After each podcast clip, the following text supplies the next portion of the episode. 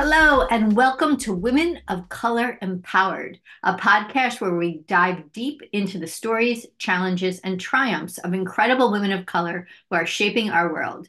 This podcast is produced by Inkandescent PR and Publishing Company. I'm Hope Katz Gibbs, the producer of the show, guiding you through these inspiring journeys. This is episode number one, and we have a special treat. So today we are interviewing the host of the show, Kimberly Lee Minor, who is the CEO of the Women of Color Retail Alliance, an amazing organization. And we can't wait to dive into this. First of all, Kimberly is a professor, a lecturer, a business innovator, and she is the host of the show. So, welcome, Kim. I have to tell you, Kimberly and I have known each other since we were 11. We went to school together in Lafayette Hill, Plymouth Meeting, Pennsylvania, and I have been a fan of hers forever. Our paths seem to keep crossing. And now, this year, if I can say we're turning 60. You really blew people's mind because as I look on this screen, I'm thinking there's no way that we're 60. like, I, I don't feel, I don't even know what 60 feels like, but we certainly don't look 60. God bless. That's right. Yeah. I'm so thrilled to be doing this with you. So honored. Uh, you have accomplished remarkable things in your career. And today we will start this exploration. So, what we're going to do on your show, and I love this, is we're going to ask 10 questions to your guests. And I am going to ask these questions to you starting today. Okay. Question number one we're going to talk about breaking barriers. Can you share a pivotal moment when you felt you broke through a significant barrier as a woman of color?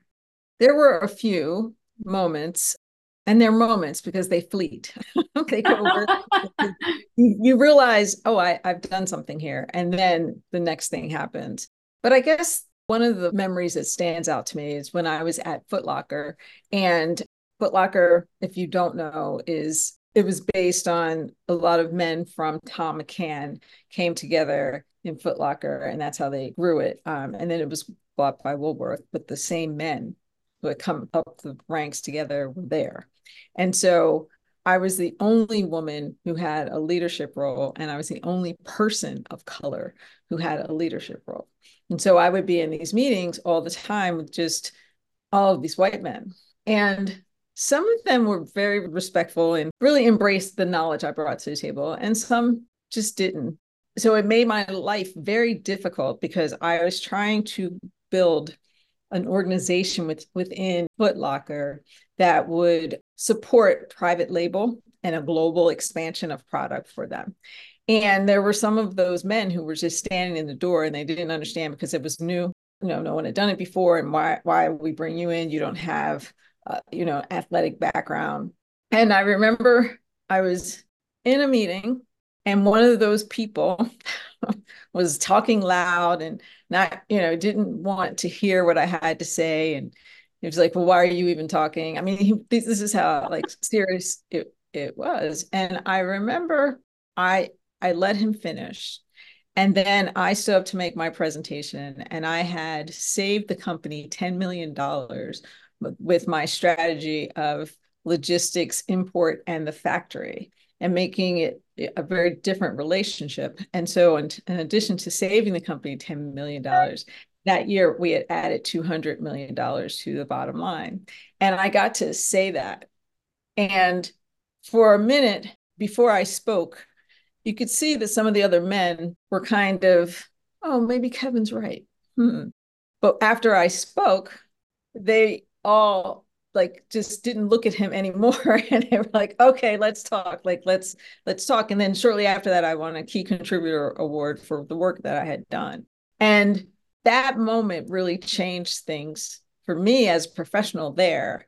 And i think it allowed them to see a person of color differently because it was after that they actually have started promoting a few who were in the stores and i was invited to more meetings and you could see it changed. Now it changed back after i got pregnant with my first child which is when i was working at Footlocker but that win stayed with me for a long time because it had to. Like you, you have to have a win every now and then or just why are you doing it? Um, but but that stands out and I think, you know, it's so interesting for women in general to be heard and listened to and feel like we we want to keep this going. I mean, research shows women don't run for office unless they know they're going to win. So it's a, it's a real that. interest in psychology, and men just always research. They think they're going to. They just show up and they yeah.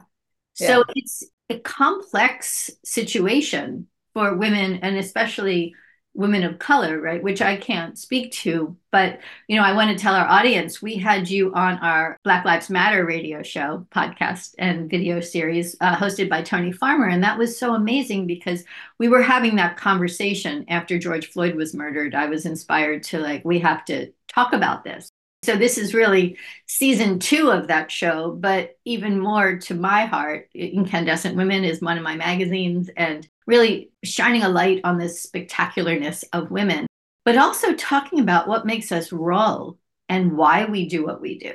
So I want to step back for one second and have you just kind of read your resume to us because, okay, Footlocker, and where else have you worked? So we often talk about our professional journey, right, Hope? And and I I am a believer of a portfolio more than a journey. I think life is a journey, but you pick up different bags along the way and you create, you know, your portfolio. And I can't talk about my professional uh, portfolio if I don't talk about my life portfolio, right? And I, because I meet people all the time and they're like, "Oh, you know, you're just so confident and you, you seem to have been that way since you were young. What is that about? Is that real?" What do you what do you tell yourself? Why you know let's talk about imposter syndrome like all these things. And i said well let me just paint a picture. So i grew up you said we went to school in lafayette hill but i grew up in conshohocken. So conshohocken and lafayette hill they're they're close very different demographics right? Conshohocken is working class mostly row homes and um, a very different aesthetic. But i grew up in a house with parents who they might have grown like my mother grew up on Elm Street. She wanted to move up the hill. My father grew up in West Virginia. He came east, right? Because they wanted a different life. And while we stayed in Country Conshohocken, a lot of that was because my mother wanted to be close to her mother. My life in Country Conshohocken was different. We traveled. It was all about books and learning. And quite honestly, as a result of that, I had to be a really strong person, strong kid. I had to be confident in who I was because we were the first Black family to move into the neighborhood that I grew up in, right? As Laura would go, the person who was selling the house told my dad, I'll burn it down before I sell it to him. And my dad was like, Well, that's fine. I have a match because I'm calling my attorney because it's against the law for you not to sell us this house. So my wife wants this house. We're going to buy this house. So when you come from people like that, you have to be like you can either be as strong or you can be very weak because you feel like they're going you can't compete. But i never felt like i had to compete with my parents. I always felt like they were showing me like they were giving me glimpses and examples of how to be strong in an environment that didn't want you that wasn't going to support you and how do you still show up?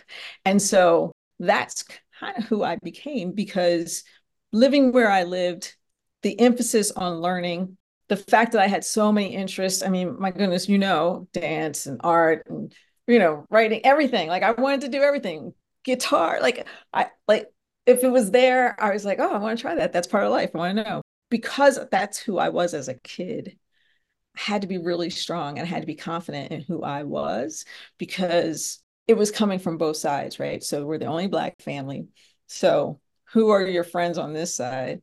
And nothing I thought of but as the only Black family, a lot of the kids who lived on Element Hector Street had a problem with me because of the way I talked, because I had long hair, like nothing that I had to do with. Like it wasn't like I spit on anybody or I talked down anybody or like had a problem. It was just because this is who I showed up as.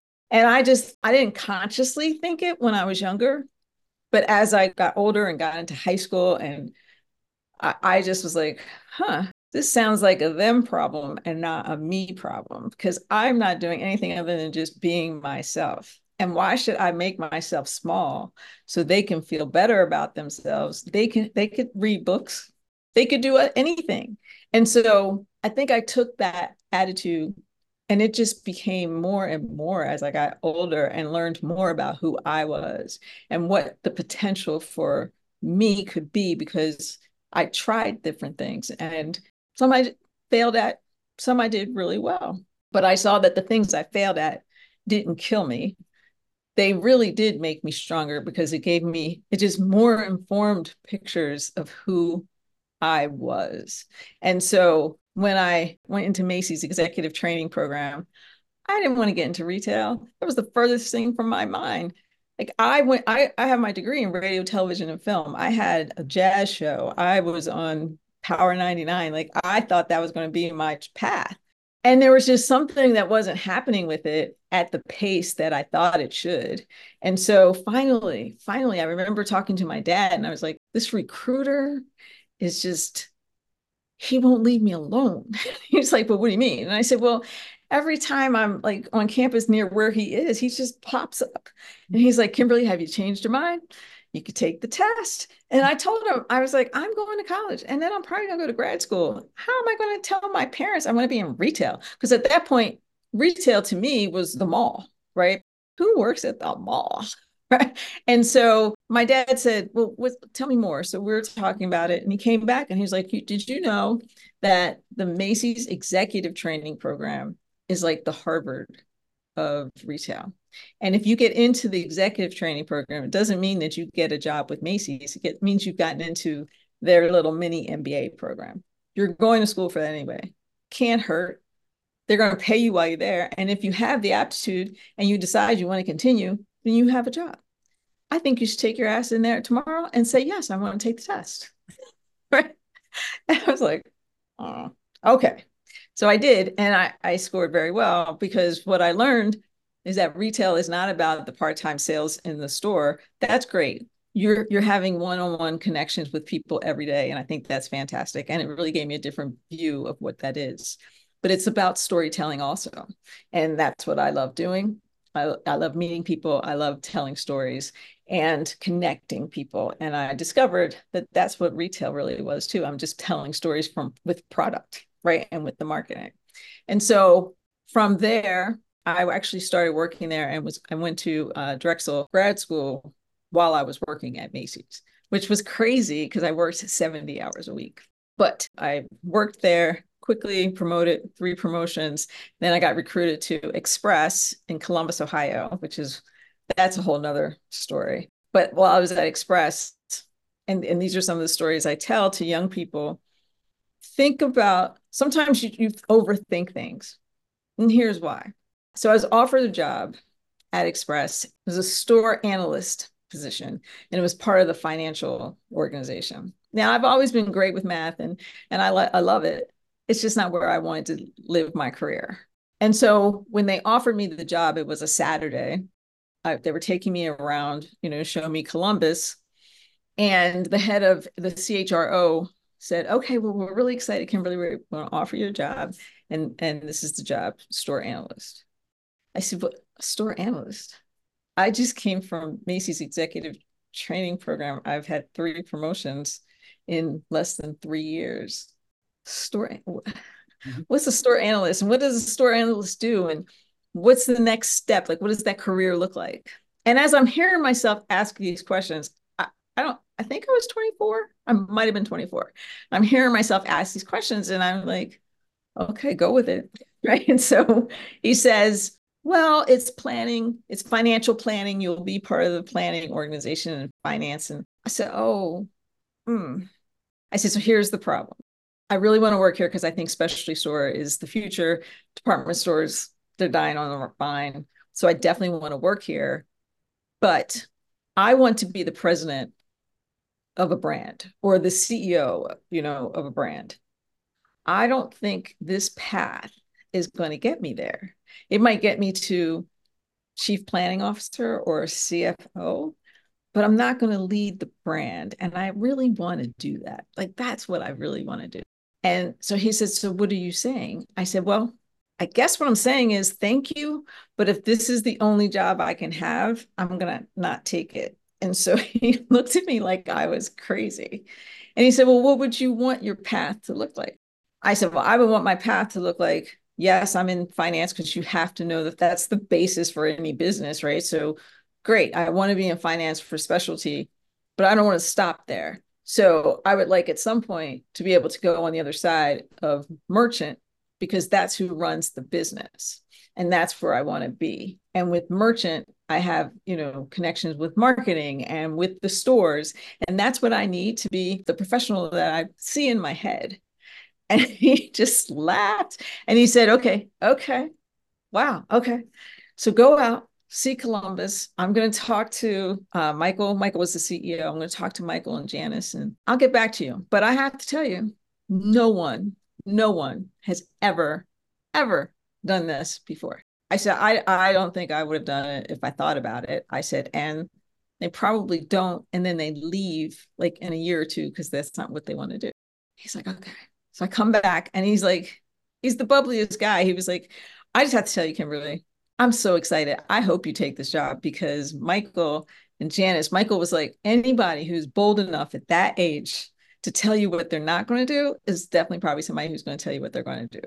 And that experience, it gave me a sense of freedom that I didn't even know I needed, right? Because I was like, oh, you just took control of your future. But if I thought about it, I know this to be true. If I had like just walked out of that office and thought about it, thought about it. I would have never done that.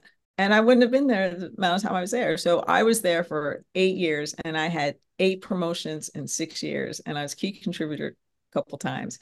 And I still stay in touch with the CEO because he was just like, man, you're just you're good. I was like, thank you very much. And I and I also think like that's important that people hear that because we work so hard and we never hear it. But the thing that Express did that was kind of detrimental is that between Macy's and Express, I did I never had a situation, Hope, where being a woman of color got in my way. Ever. It just didn't. Right.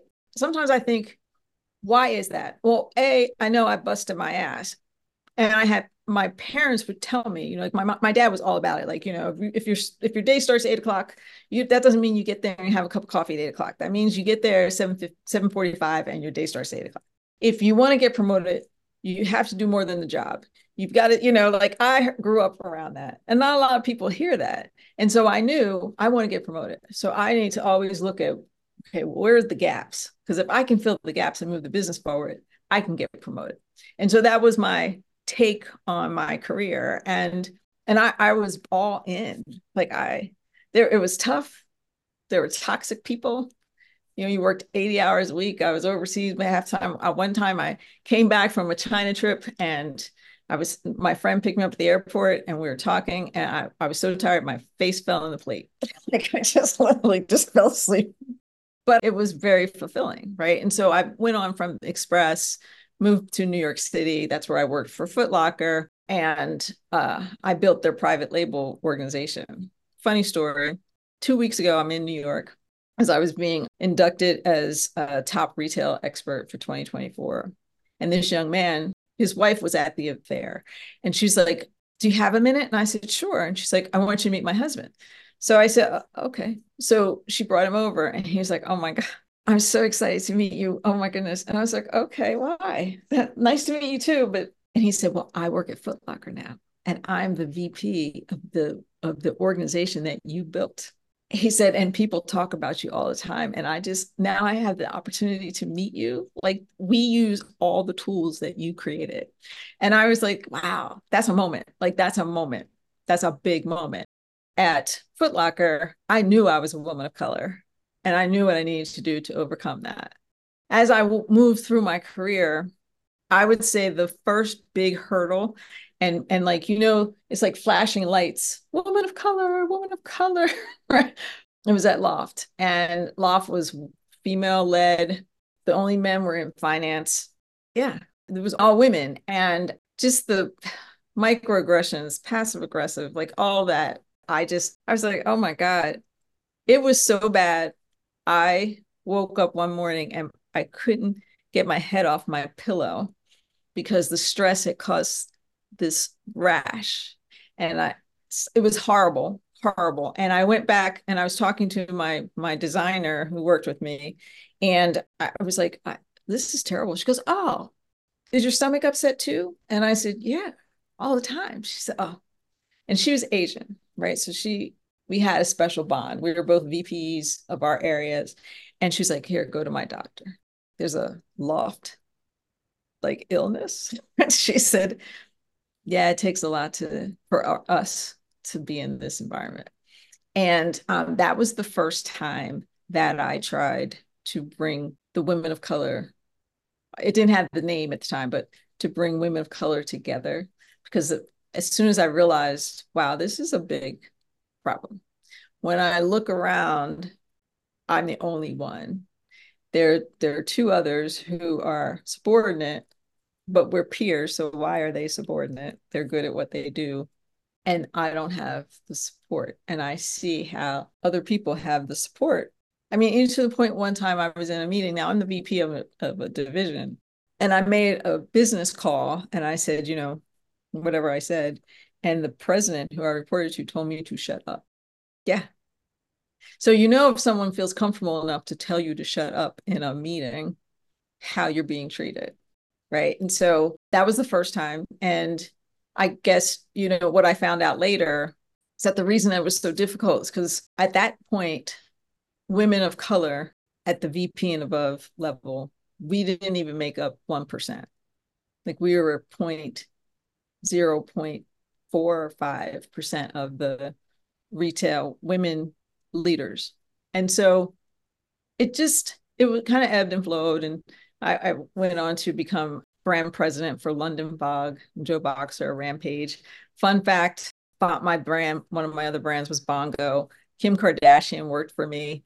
Um, it was right before it was right at the time of the sex tape and just as they were recording keeping up with the kardashians um, so we turned that business around all the people when they found out i had signed her all of our retailers were like oh no we're never going to sell your product and our first uh, appearance event, the line went outside the building and around, and all the people who had called me upset were in that line.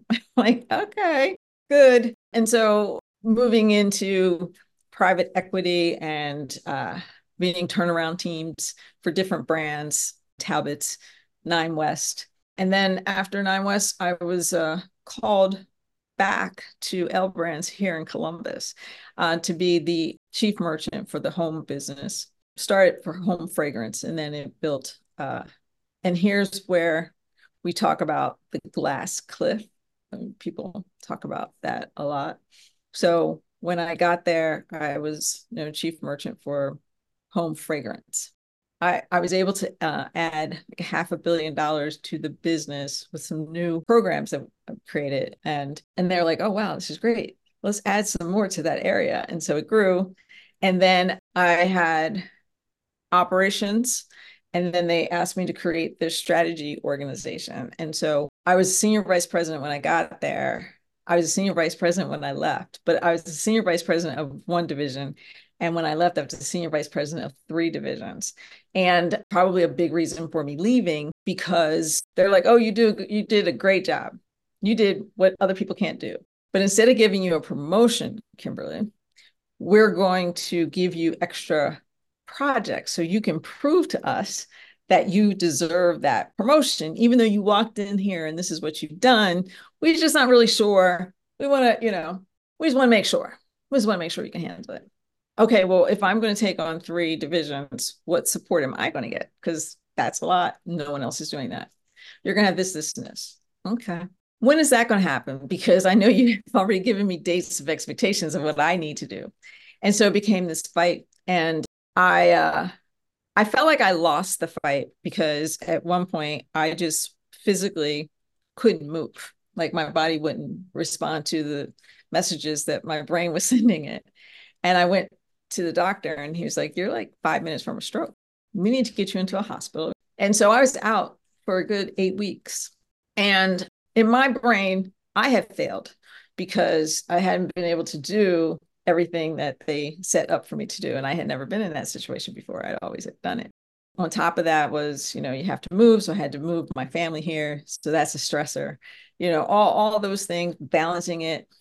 But in all of that, Hope grew the business from an operational perspective.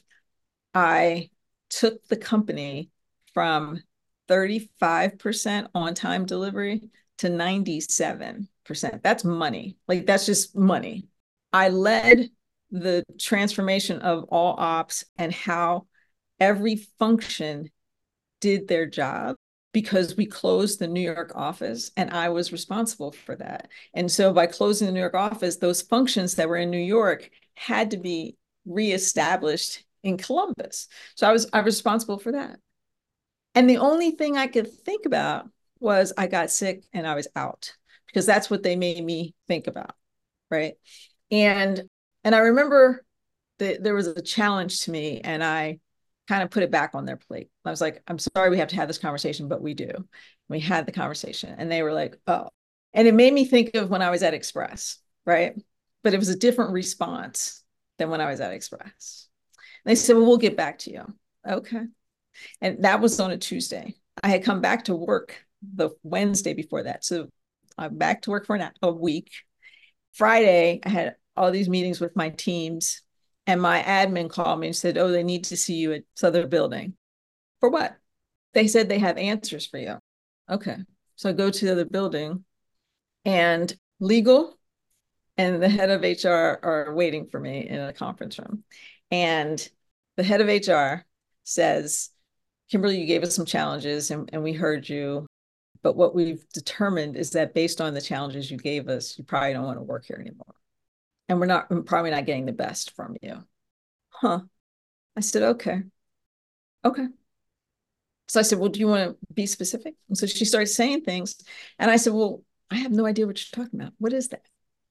She's like, well, it happened while you were away.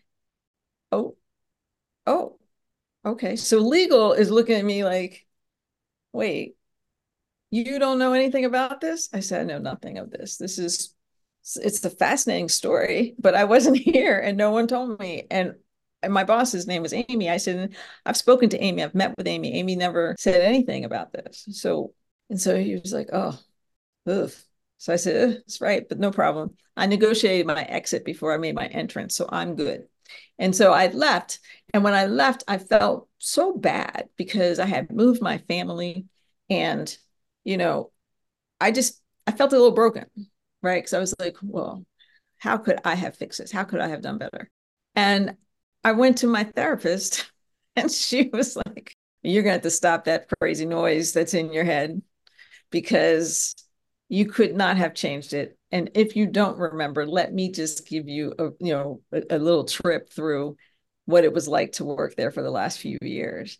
And that was really helpful. It was really helpful to put it in perspective and I have to tell you, I feel like while I've been so productive over my professional career, you know, since then I, I have a consult, I had a consulting company and I'm, I was the president of Bandier, which is a, you know, really popular brand in, in New York. And, and having that time, it allowed me the freedom to really reconnect with Kimberly. And I remember when I said, okay, my, my contract, I'm not going to renew my contract again because I feel like there's something else I should be doing. And, you know, I left Bandier after almost three years and decided it, it was before I left there that I actually got with Christiane and Karen and, and we started the Women of Color Retail Alliance. But we actually really kicked it off after I left. And the three of us have been doing it grassroots for the past three years. And I'm just really proud. I feel like I've been the most productive for a bigger cause and to live my life with purpose since I left Bath and Body Works because everything I was doing up until then, it was great to have the titles and the promotions and to be featured and that, that was great. But it wasn't really for anything. It was for what I was building for someone else. And so when I sat down to see, like, to evaluate, you know, this moment in time, take this path, take that path. Uh, when I looked at this path, I had added almost $8 billion to incremental business to the brands that I had led, which felt good. Like, that's great. You know, a little more than $8 billion. That's cool. Incremental. That means I was still growing it. That's great. But then I couldn't say, like, there were people I had hired, there were people that were doing very well. And that felt good too. But there's a bigger problem. I just lived through a bigger problem. I have people I know who are living through this bigger problem of being a woman of color in this industry. How can I make a difference there? And my focus, I mean, I'm hyper focused on it now because as of January 2nd, I became the CEO of this organization. But every day I meet someone who says they have been influenced by something they read about, you know, with WOCRA or, you know, a conversation they have with someone or some mentoring or they met me at an event or they met someone else, you know, was on our board.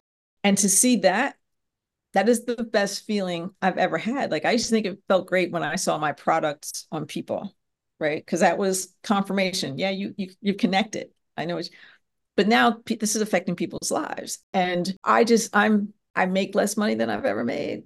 like, I mean, ever. but I feel like I really have a purpose and I'm pretty proud of that. Wow. so much to unpack, so much amazing stuff. First of all, hands down to you. I mean, wow. And you have so much to teach, right? And talk a little bit about that. You are a professor. I am. I am. I never thought ever, right? My mother's family are all teachers with my mom's not, but like her aunts and my grandmother's sisters, they're all teachers. And I, they would say, "Oh, you should be a teacher." And I'm like, no interest in that.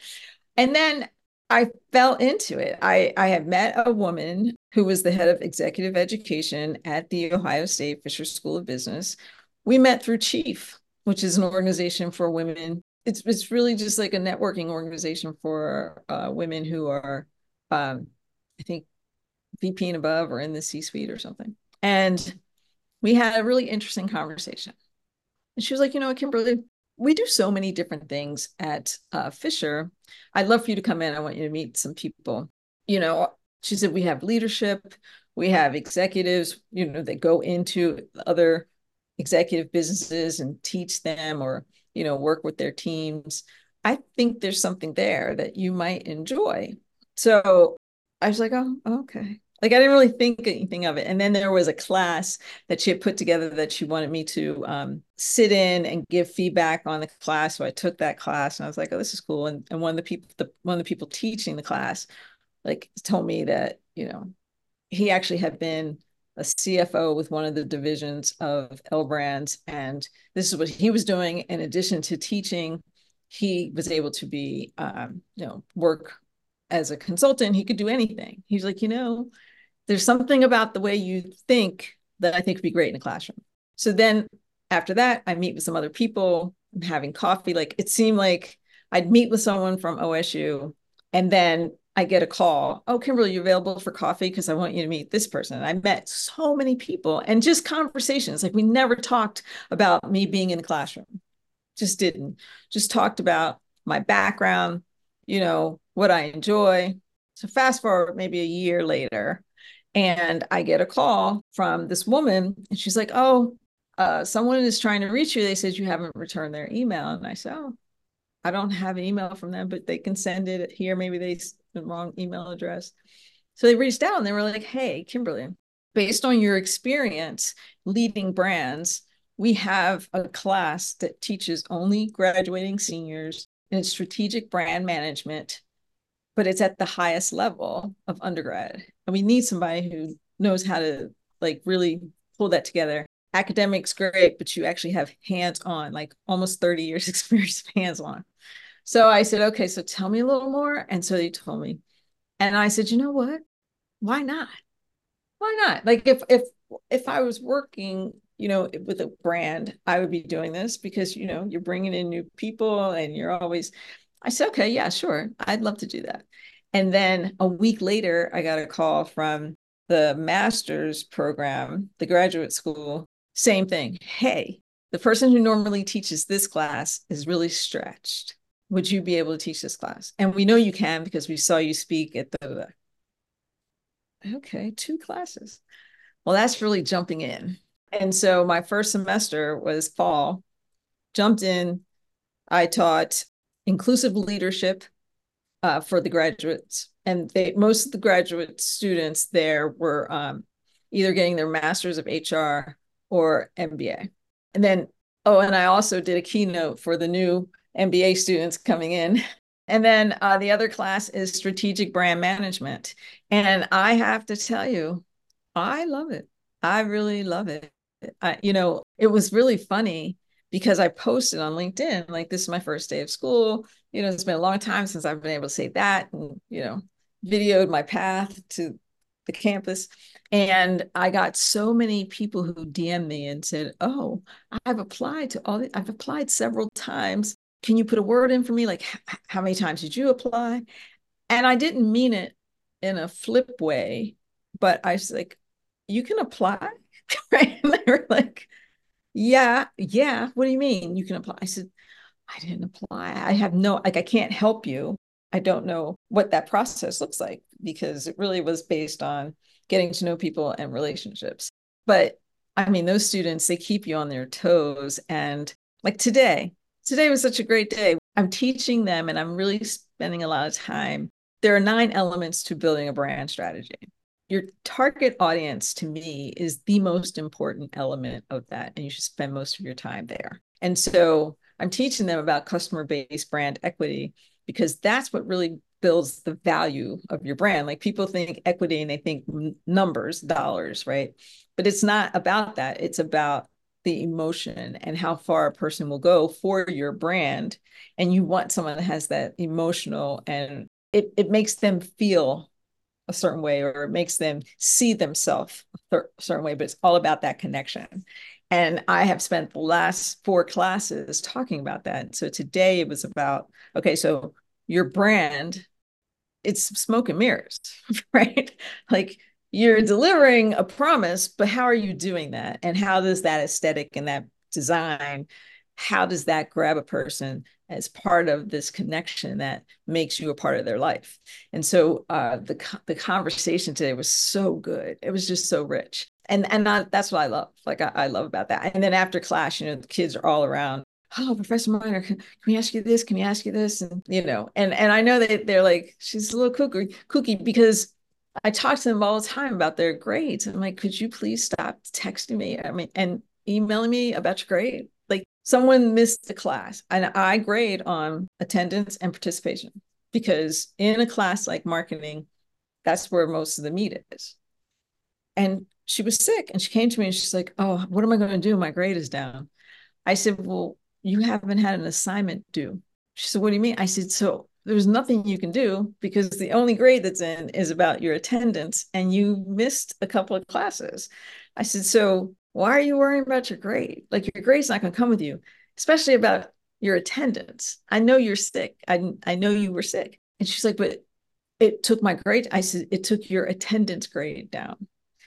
But you're going to have so many assignments and two big, big assignments please don't talk to me about that. so she was like, well, can't do extra. No, you cannot. I said, I want you to learn. Don't worry about that. Like if it comes to when I'm grading and you've gotten A's on everything and that because you were sick, it brought you to a B, I will not give you a B. I promise. As long as when you're here, you are like a part of it, part of the conversation. Um, and she's like, Really? I said, Yes. Like, why would I hurt you? Like, why would I hurt a graduating senior? Flip side of that, though, last semester, I think this is funny. I, I don't know if anybody else does. Last semester, it was the week before the big midterm projects that were due. And I had a student who came to me. Um, it was a week before they were due. Like they were making presentations the following week. I just want to reinforce that so you have a picture. Came to me the week before it was due, and he said, Professor, what group am I in? And these were group projects. So I said, what? he said, what group am I in? I said, oh, are you, is this a joke? Do you want me to laugh? Like, is this, he's like, no. I said, so you have done nothing on the project?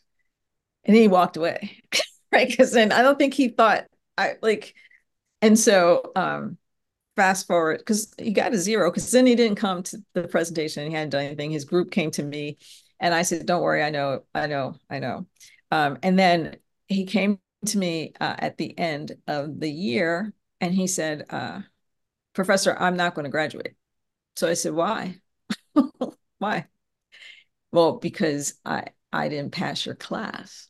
So I said, okay, and why didn't you pass my class? And he's like, well, you gave me a zero. I said, and what did you do? Like, what did you, you came to me the week before the program. Like, you know, I know you didn't do anything. And he's like, well, I had COVID. I had, and I said, well, here's the thing. When you make up excuses, you have to remember them.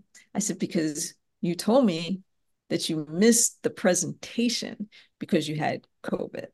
You didn't mention anything before. So I'm assuming that's a zero. He said, Well, I did one slide. I said, How many points do you think you should get for the slide? Because there were 62 slides in your deck. So how many points do you think you should get? Um, if you could just give me 20, then I would at least have enough to pass. I was just start laughing. I was like, oh my God, this kid is crazy. Like, is this how you're gonna go through life? But it is, right? It it is. And and I think we've done a disservice. Um, and I it's just fascinating. I, I, I sent a proposal to uh, one of the deans at OSU because I just think that we are not preparing our young people. We we've given them too many pieces of that puzzle, um, and they don't have to figure it out. They don't know how to connect the dots.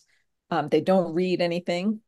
Like it's just that, and I don't want to put them all in the same box, but repeatedly I see the same behaviors, and it's all about a grade when reality is not about a grade. It's about how you do you know how to do the job when you show up? And also you're not going to get promoted just because you have the job right? If you have to understand you have to communicate and they're just not ready and it's not their fault it's just not their fault so i'm again hoping i'm making a difference but i talk about those things and i'm i'm always explaining why we're talking about what we're talking about and how they need to apply it. So yeah, it's just another thing I didn't, it's kind of like retail. Like I just didn't know, I didn't know I wanted to do this and I know I'd be pretty good at it. But my son, who's also a senior in college, he had the same class that I'm teaching. He even had the same textbook. And he, he was like, Oh, what are you doing? And I said, I'm working on um, a class plan for this project. He's like, You don't need a class plan. Don't you have the Pearson slides? So I said, Yeah, I do, but they're so boring. It's just words. And he was like, Mom, my teacher who teaches this class, she uses all the Pearson slides. She just puts the Pearson slides and she reads off them. I said, Well, that would bore me, and I'm the teacher. Like, I can't do that. He's like, So what do you do? I said, Well, I, I have some guest speakers, I have video, we play some games. We do. He was like, Ugh, I wish I was in your class. I was like, Well, probably not, because you and I in a class would not work. So he thought he thought about it for a minute. He was like, uh, yeah, you're right. but anyway, so that's my that's my teaching experience. Yeah, the end of this semester will be my first year and I love it. I Blown away. Totally cool. Hey, you are so who you were when we met when we were living and so much so amazing. And i actually think you should run for president because you do an amazing job and we need a leader. We need true leaders in this world and you are that. So we have like nine more questions to run through. I'm going to make that episode two. I want everyone to just absorb who you are as the host of this empowered show empowering women show not just women of color but just in general and hopefully men too right? We all need guidance Absolutely. I was talking about this last week, Hope, and someone asked me, like, why do you only focus on women of color? And I said, well, here's the thing our main focus is women. Because when I talk about the numbers, especially in the retail industry, because that's what I know, I talk about women. So if women are 60% of the retail workforce, corporate retail workforce, and they're 37% of the leadership right there is a problem. It's a problem. And then if you look at women of color, which is Black, Hispanic, Asian, Native, I think Indigenous, five groups combined, we are 6% of that number. I think you can see that it's a it's a woman's problem, right? Because until the 6% actually get parity the whole number will not rise. It, it, it's impossible for it to rise. So that's the problem. Here's the solution. If all women have access then all women will rise. Because here's the other number that everyone should know. When we start on that path, when I'm at the executive training program and you're at the executive training program, women of color are 18% of the number and other women are 18% of that number.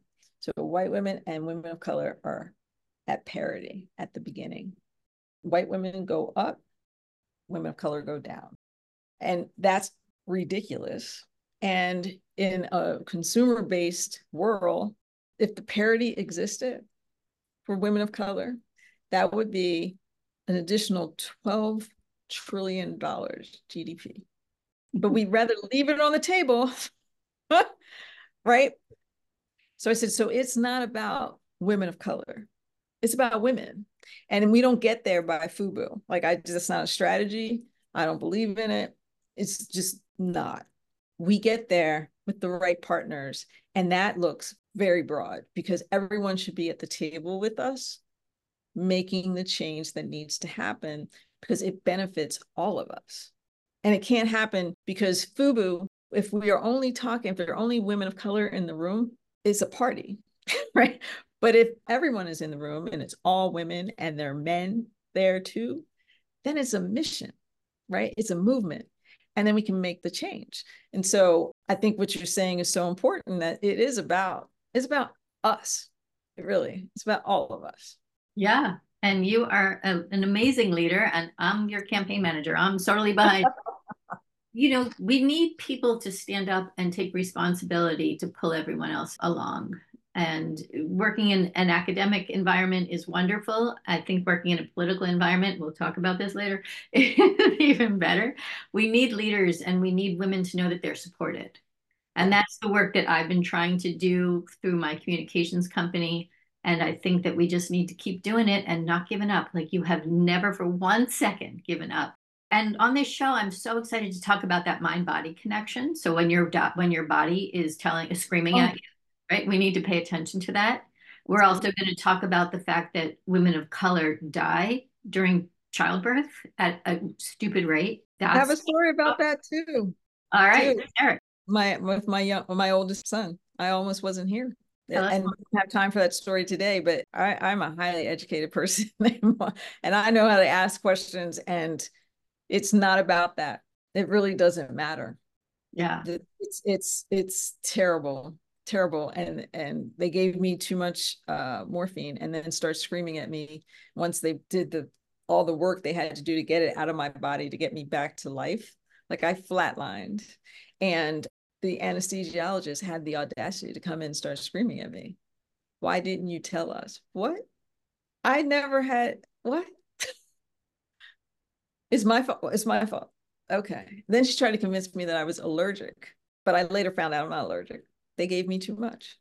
Crazy and not okay, right? And I think that if we can stand together and hold hands through all of this and and speak out then and we're going to do it more and more right at 60 oh, absolutely right we're not afraid i don't think you were ever afraid i, I was never afraid either no we were not afraid and like i want to talk about imposter syndrome because i just think that is the most ridiculous like all these marketing buzzwords that they throw at women and we take them on imposter syndrome work life balance like there's so many hope i can't i look forward to all of those conversations yeah, and we're going to have them, right? We're going to have them with truly amazing women that you're going to pull in that you know, because you know, like crazy cool women, just so cool.